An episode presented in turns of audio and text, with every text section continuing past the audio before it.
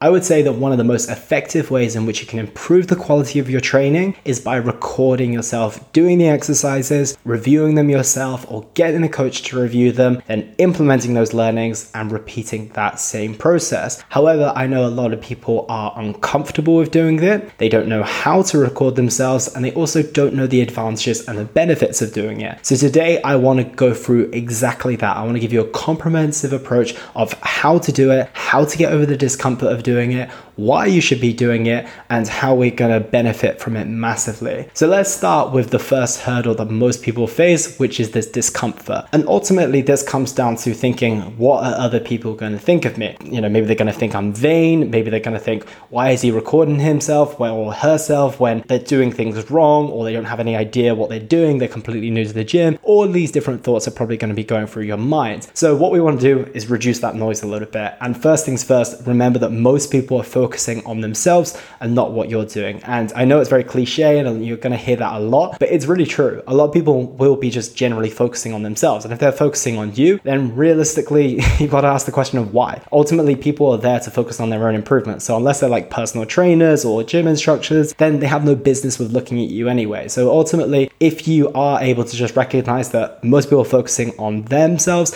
and you should be focusing on yourself, and this is going to help you in terms of your progression with your training, and hopefully that reduces things a little bit. I would say one of the first steps that you should take is ask the gym whether recording yourself is acceptable. So that should be another way to reduce down any barriers. Just try to angle it away from people or, you know, tell the people around them if they're in the shot, then that's totally good. You've got two green flags there. You know that no one else is really focusing on you and they shouldn't be. And you also know that you're allowed to do it. If they say no, then obviously we need to work around that. Maybe you ask to go in the studio and record there, or maybe you do some of those exercises at home. You just may not be able to mimic the machine so much, but ultimately we can work with movement patterns. And on that note, if you're someone who's not going to the gym, but you're just a bit conscious of doing it at home, that might be because you feel the judgment of potentially your coach, for example. But ultimately, I can come from a very, very honest place here, and I'm not expecting you to be perfect by any means. You know, if you're doing your exercise completely wrong, I'm happy that I'm seeing that video. Like, I'm not judging you at all, and no coach should. Their job is to ultimately help you. So if I see that you're not doing things correctly, I'm like, amazing. I'm glad that this person sent me a video because now we can work on this. And we've got to understand that training is a skill, exercising is a skill. It's not something we're going to be completely experts at immediately. So if you're new to lifting, or even if you've been lifting for like 10, 15 years, which I had a lot of people do, and then they will send me videos and I'm like, this wasn't as effective as I thought it was going to be based on your experience, that's a very normal thing. We only know what we know. And if you've learned mostly through watching videos or other people in the gym, it's not a very comprehensive education of exercise. So we've got to remember that most of us aren't going to be very, very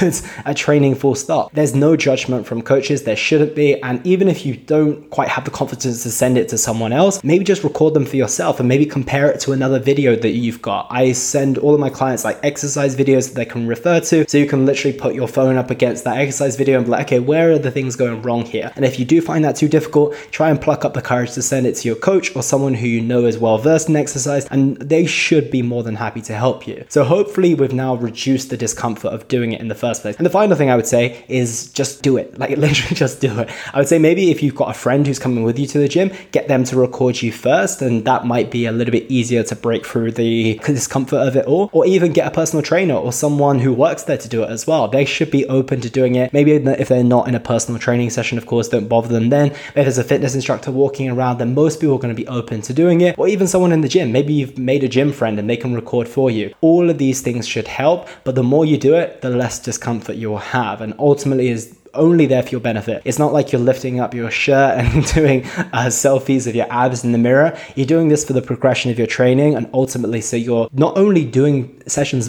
and exercises more effectively, but more safely as well. So you're able to stay injury free and ultimately enjoying your training without any pain for the long haul. So the next is how, of course. And I just mentioned that you can obviously get other people to record you. But before I was in a relationship, I would say that 95% or even close to 99% of my my videos were done with my phone on selfie camera, stacked up against a dumbbell or a water bottle, and they were just angled in a position that would record me. So there is literally no excuse. If you don't have someone to record for you, that's not a problem. Literally, if you go and scroll back on my Instagram, like 99% of them, especially on my stories, were done with me. So literally just grab your phone, put the bottle there, make sure it's a heavy enough bottle so it doesn't fall down, and also trust that you're not going to get the angle perfectly the first time. And trust that when you put it on a bench, you might put the dumbbells on the floor, the phone falls over. Like these things happen. But ultimately, solid water bottle, camera on selfie mode so you can see the angle in which you're recording at, hit the record button, get angled in the position so you can see your entire body or the entire exercise. And that's exactly how you do it. Obviously, it's easier if you get someone to do it, but don't let not having a person there hold you back, especially if you want to record yourself like every time you go in the gym, for example. And also, it only has to be like one set. The third set could be helpful. The last set of that workout, just get even more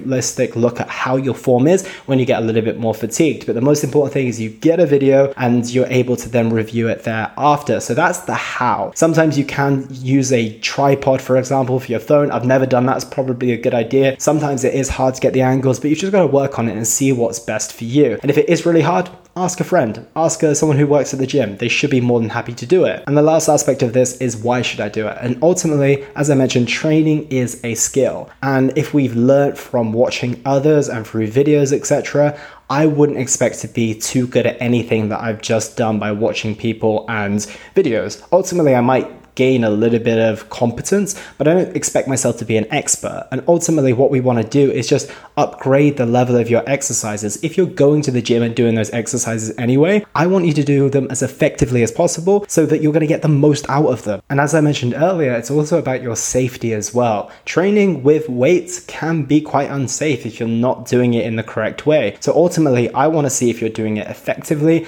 and safely so that you can get the most out of those exercises, you can stay injury free, and ultimately you can get the best results possible. And I feel like the most effective way of doing that is by looking at videos. I can give you form tips. I can say that your chest needs to be a little higher. I can say that your shoulders need to be further back. I can say that your arm needs to be angled in a slightly different position or this position, which is optimal. But ultimately, unless I see what you're doing or unless you see what you're doing, it's hard to just apply those things. And quite often, it feels a lot different to what it looks like. Sometimes it feels and looks the exact same, and that's amazing. That's a great position to be in. But like I said, training is a skill. Most of us are starting as beginners, even if we've got a little bit of experience of going into the gym or doing workouts. But ultimately, we also got to remember there's a plethora of different exercises that we can be performing. There's thousands of exercises. There was a thousand of anything that you needed to learn. That would be pretty damn tough, and you would want to go through the exercises, the recipes, the ways of doing things, whatever it is, plenty of time and with instruction in order to make sure that you're doing it as effectively as possible. So, team, that's exactly why you should record your exercises and how to do it. So, let me know how you get on. And if you need any further advice on this, let me know. And if you're watching on YouTube, drop it in the comment section below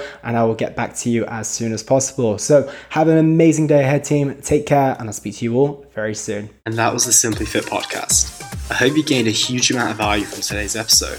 I feel inspired to improve your health and well being. Be sure to search for Simply Fit in Apple Podcasts, Google Podcasts, and Spotify, or anywhere else you get your podcast from. And go ahead and subscribe so you don't miss any future episodes. Also, if you like the episode, please don't forget to give it a 5 star rating. I'd love to hear your feedback or any questions you have. So reach out to me on social media. You'll find me on Facebook and Instagram at Elliot Hasoon. Thank you so much for listening, and I look forward to talking with you all on the next one.